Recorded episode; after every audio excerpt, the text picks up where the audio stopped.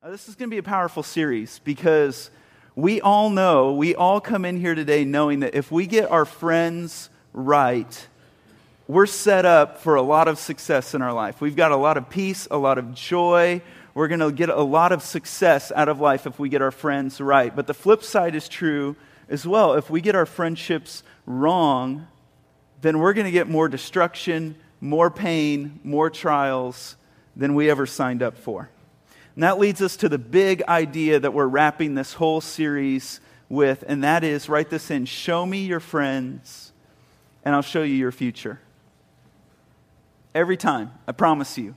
You show me the people that are closest to you that you run with, and I will show you the trajectory. I will show you the bullseye. I will show you what you will look like and what your life will look like. This was said thousands of years ago by a very, very wise king, King Solomon. Proverbs 13:20. Read this with me. Walk with the wise and become wise. Associate with fools and get in trouble. I think Rockbrook can do better than that. Let's do that again. Walk with the wise and become wise. Associate with fools and get in trouble. In other words, if you hang out with people who are better than you, wiser than you, smarter than you, you're going to rise to their level. If you hang out with morons, if you hang out with partiers, you're going to sink to their level. Okay, as I look at my own life, if there is any success in my life, it is directly tied to the people, to the relationships, guiding me to the right perspective, guiding me to the right actions. You show me any area of success, I will show you how God used the right people to influence me to the right decision, in the right direction. Show me your friends, and I will show you your future. Now, to kind of build a foundation for this for the next three weeks, I just want to lead us in a little exercise, a little action step here, real quick. What I want you to do is write down, I give you space in, on your message notes to write down those closest to you, your closest friends. This isn't a popularity contest, um, but I just want you to see them. Don't write down your spouse, I'm talking outside your family. Don't write down your imaginary friend or your pet. I'm talking about those that you could call at 2 o'clock in the morning, those that know everything about you, those closest to you. Now, as you're doing that, I want to tell you something that sociologists, leadership experts have taught for years, and it's this principle you are the average of your five closest friends. You show me the five closest people to you, and you're somewhere in the middle. You look at any area of life. You don't make the most money, you don't make the least, you're somewhere in the middle. And morally, uh, if you're a partier, if you were drunk or stoned last night, chances are some of your closest friends were drunk or stoned. Don't look at me like that never happens or that nobody in here was like, that happens, okay? And chances are those people closest to you were in the same condition. Now, if you're pursuing God with all your heart, those people closest to you, three, four, five people close to you, are pursuing God with all their heart as well. You'll be the average of your five closest friends. Show me your friends, I show you your future. So as you look at those listed, uh, the question kind of arises are you hanging with the right people? Do you want to become like those people? Do you want to have a good marriage? Are you hanging out with people that have a good marriage? Do you want to be better financially? Are you hanging out with people that know how to manage money? Do you want to be stronger spiritually? Do you want to be in better shape? You are, in almost every area of your life, the average of your five closest friends. Now, we need to define friendship. We need to all get on the same page of what even friendship is. Um, so, to do that, let's look at Proverbs 17 17. This one's on the screen. Look at the screen with me at Proverbs 17 17 in the FBV. A friend is someone you may or may not know well who accepts your friend request on Facebook. This person is born to like and comment on your posts to make you feel good about yourself. Proverbs 17 17 from the Facebook version. So obviously that's not real, but that's how a lot of us think about friendship. What's Proverbs 17 17 really say? It says, A friend is loyal, is always loyal and a brother is born to help in time of need. Now, wouldn't it be amazing if you had a handful, maybe five, six, seven close friends who loved you all the time through every season of life? and you grew old together and you invested in each other's kids and each other's families and you encouraged each other spiritually. I mean, wouldn't it be amazing if you had a friend who loved, a friend is always loyal, a friend loves at all times. The problem is very few of us have friends like that anymore. In fact, it, according to the American Sociological Review, the average American today has only two close friends which may not seem alarming to you until you know that just 25 years ago, the average American had six close friends. And in just two and a half decades, our close friendships have been cut off two thirds. And no one seems to care, no one even seems to notice. What's even more scary to me is that 25%, one in four Americans, couldn't even say that they had one close friend. Something's desperately wrong with this picture. Why is this happening? What is going on? Uh, there's several reasons, but I'm going to give you uh, just three reasons, real quickly, why friendships are in the decline in our culture. And one is because of increasing work hours. We're working all the time. People are working so much that they just don't even have time to develop relationships. And it could be because they're in so much debt or they're living beyond their means, their expenses are too high. It could be because while we're at work, we're not really focused on work, so we don't get to enjoy time off. Or maybe it's just because we're connected all the time. The days where you leave your job on time and work stays at work are behind us, right? We're connected all the time. And number two, friendships are declining because of rising divorce rates. Divorces are not only hard on families, but they're hard on friendships. You get that money, I'll get this money. You get the kids that day of the week, I'll get the kids this day of the week, and you get those friends, and I'll get these friends. And friendships take sides, and friendships break down. And another reason, and this is ironic, is the explosion of social media. And I'll just tell you up front, I'm not against social media.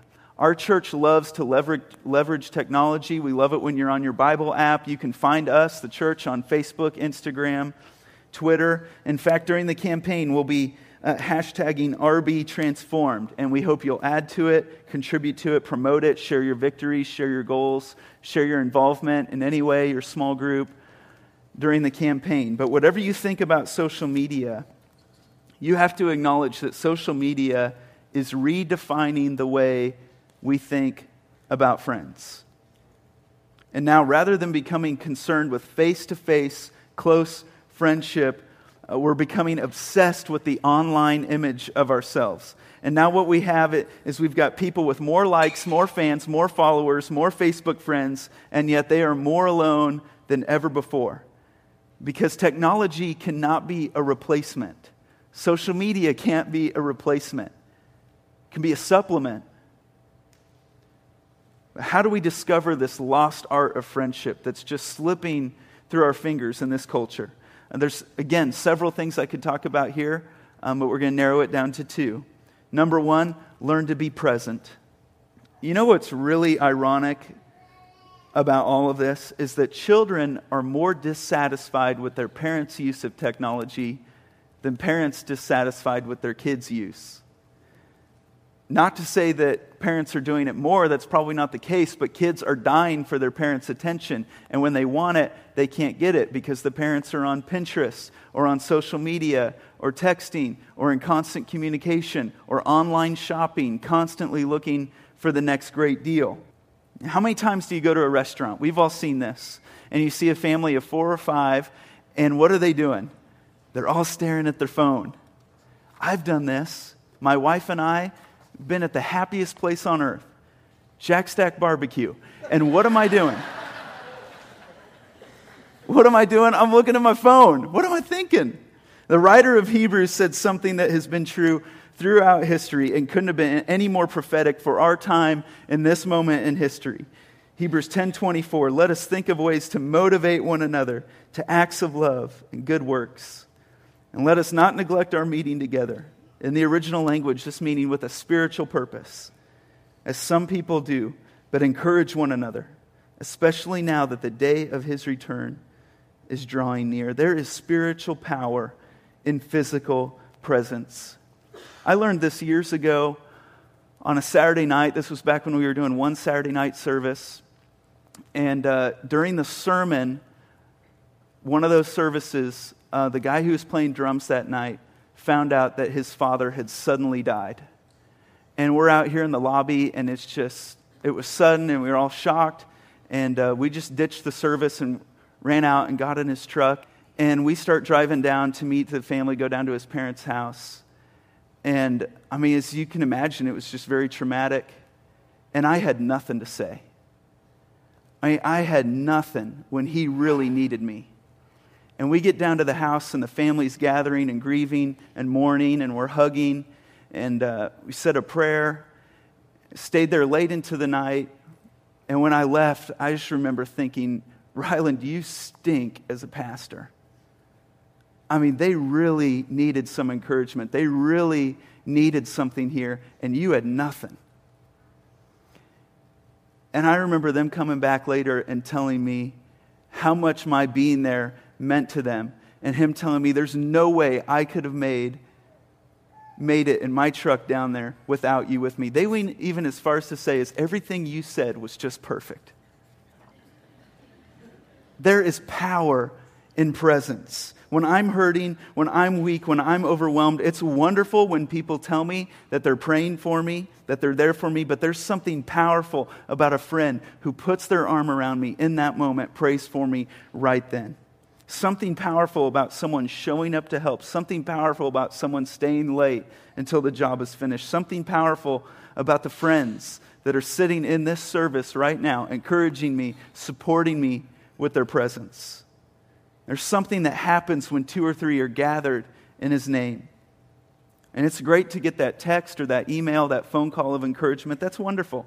But there's just something that happens when someone looks at you in the eye and says, I see more for you. I see great in you. I see God doing wonderful things through you. And there's something that happens when, when someone gets on a plane and visits you to help you grieve or to celebrate with you. And there's something about someone who comes to watch your kid get an award and them say, Your kids are important to me. There's something about presence. Be present.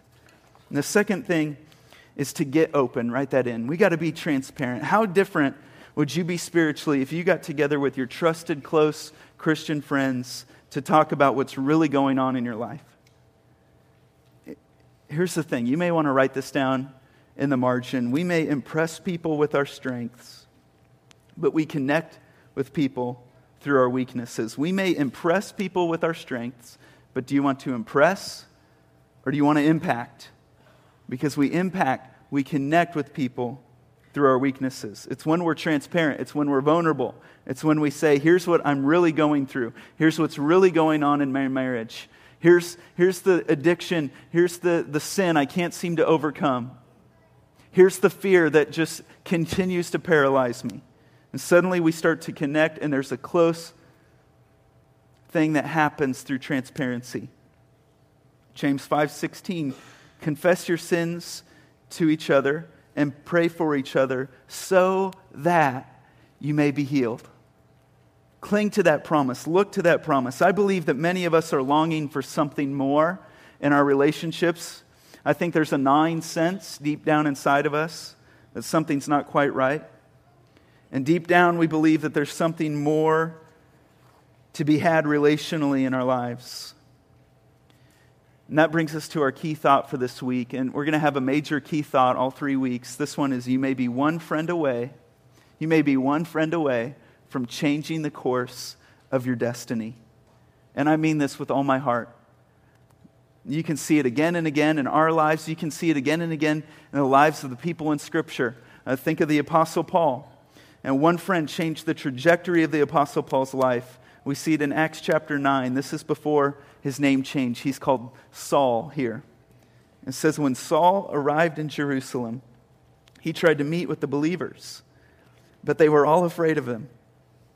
They did not believe he had truly become a believer. Before Saul was the Apostle Paul, he was known as the chief persecutor of Christians, and he actually killed Christians.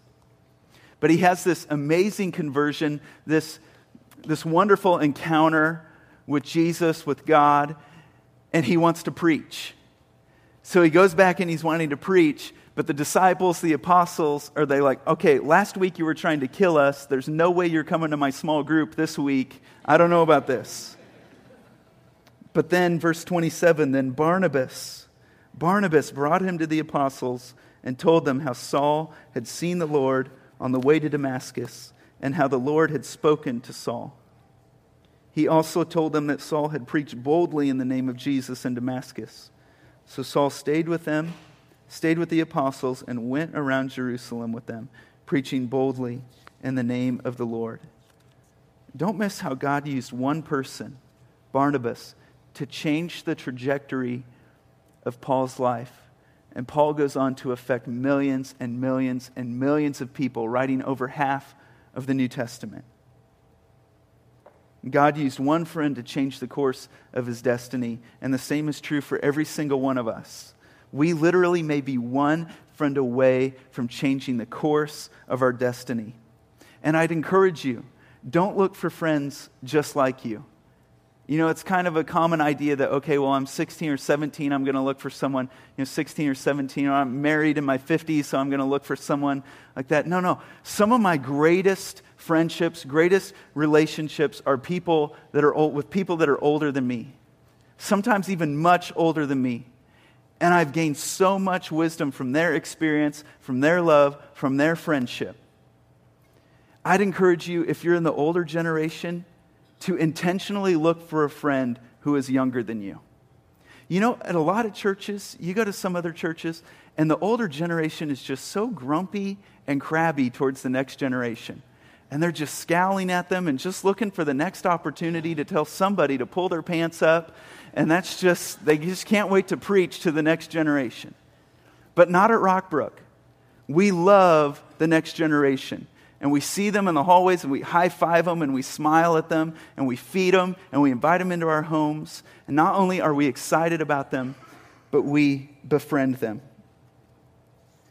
Now, what I want to do in the rest of our time together is show you uh, three different types of friendships that every person needs. And to do this, we're going to look at the life of King David in the Old Testament. Uh, three friends that helped David become who God wanted him to be. And first, we're going to look at Samuel. Write this in. We all need a friend who makes us better. We all need a friend who makes us better. Now, let me give you the context. There was a king, King Saul. Now, this is a different Saul uh, than we were just talking about. This was an Old Testament king that God had now rejected and no longer put his spirit on him, no longer wanted him to be king. So, God called a prophet named Samuel to go to Jesse's house and anoint the next king. So Samuel went to Jesse's house and, and he looked at the oldest son who was, was handsome and strong and tall and thought, okay, well, this must be him. God says, nope. So Samuel says, okay, well, he goes to the next oldest son, it must be him. God says, nope. And they do this son after son after son. Samuel says, okay, God, what's going on here? God said, here's the problem you're looking at what people look at. You're looking at what every other person looks at. I don't look at what people look at, I look at the heart. And God saw something in the runt of the family, little young David who was out tending sheep, that no one else saw. And he put it on Samuel's heart. And this is what the Lord said. So Jesse sent for him. Uh, he was dark and handsome with beautiful eyes. And the Lord said, This is the one anoint him. What's interesting to me is that there wasn't a single person who saw in David what God allowed Samuel to see in him. And he looked at David and said, God can do more in you than you could ever imagine, and helped him get better in a way that would really change the course of his destiny. Now, here's the thing for us who are our friends? For most of us, our friends they just kind of happen by accident. They just happen to be the people at the gym at the same time, or they just happen to be the parents, you know, our kids playing a soccer league, or they just, we just happen to run into them.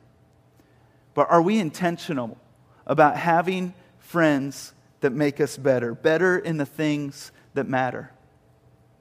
Proverbs 27 17, as iron sharpens iron, so a friend sharpens a friend. And that's a very popular verse. It's a popular bumper sticker and Twitter verse. But have you ever seen iron sharpen iron?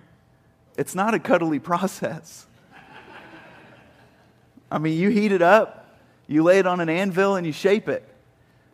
But it makes it better. Now, David also had a friend named Jonathan. And we, uh, we need a friend like Jonathan. We need a friend who encourages us in spiritual strength. So we're going to fast forward in David's story a little bit. He's anointed to be the next king. Uh, he becomes a war hero. People are singing about him in the streets. They're singing, well, Saul's killed his thousand, but David has killed his tens of thousands. And so naturally, Saul gets very, very jealous, but he goes overboard. 1 Samuel 23 15, one day near Horesh, David received the news that Saul was on the way to Ziph to search for him and kill him. But Jonathan went to find David and encourage him to stay strong in his faith. Every single one of us, we need a friend who strengthens us in spiritual things because no matter how mature you are, you're going to get tempted, you're going to stumble, you're going to get down, and you need a friend who's walking in when everyone is walking out. It says, I'm not just going to pray for you, I'm going to pray with you. I'm coming over. You can't stop me. And we're going to get through this together. I'm going to strengthen you in the things of the Lord.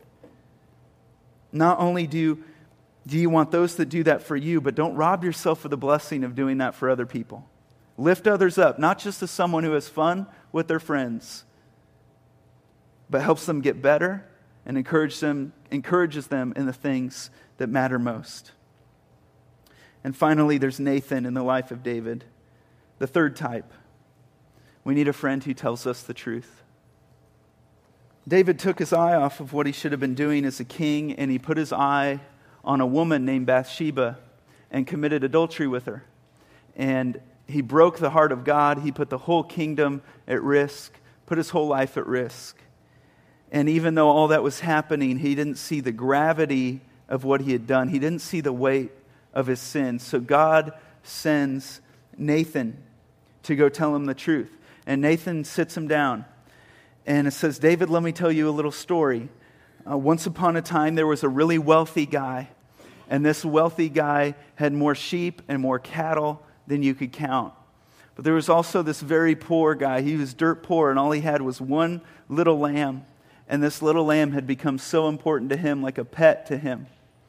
And one day, a hungry traveler comes in, and the wealthy guy, instead of using one of his own, slaughters this poor guy's little lamb and gives it to the hungry traveler. And David just reacts Who in my kingdom would do such a thing? And they should be cut down for that. Well, Nathan looked at David, and in the Hebrew language, he said, Ata ish. Everybody say Ata ish. 2 Samuel 12, 7. Then Nathan said to David, You are that man. And he loved him enough to tell him the truth. And it is amazing what happens when we begin to hate our own sin as much as we hate everyone else's sin. Because you see David brokenhearted and repentant. And if you go read Psalm 51, you see the prayer he prayed after he was confronted with the truth. And you see a man who's brokenhearted and repentant, hating his own sin. When was the last time you had a friend who loved you enough to tell you the truth? And are you even approachable for that kind of thing? If someone were to come to you and say, you know, you're doing this and it just doesn't look good on you. If they came to you, would you shoot them down? Would you explain it away? Would you defend yourself? Would you defend it? Or would you be thankful for someone who cares enough to come and tell you the truth? Because the truth is, they could have left, they could have ignored it, they could have moved on but they loved you enough to tell you the truth, and they loved you enough to stay with you and fight the battle with you. Proverbs 27, 5 through 6. An open rebuke is better than hidden love. Wounds from a sincere friend are better than many kisses from an enemy. You may be one friend away from changing the course of your destiny. And let me tell you, some of you will never become who God wants you to be because you're squelching your friendships and you're relationally impoverished. We're going to talk about that next week. And if you continue with just one or two close friends, you need to know that that's not all God has for you.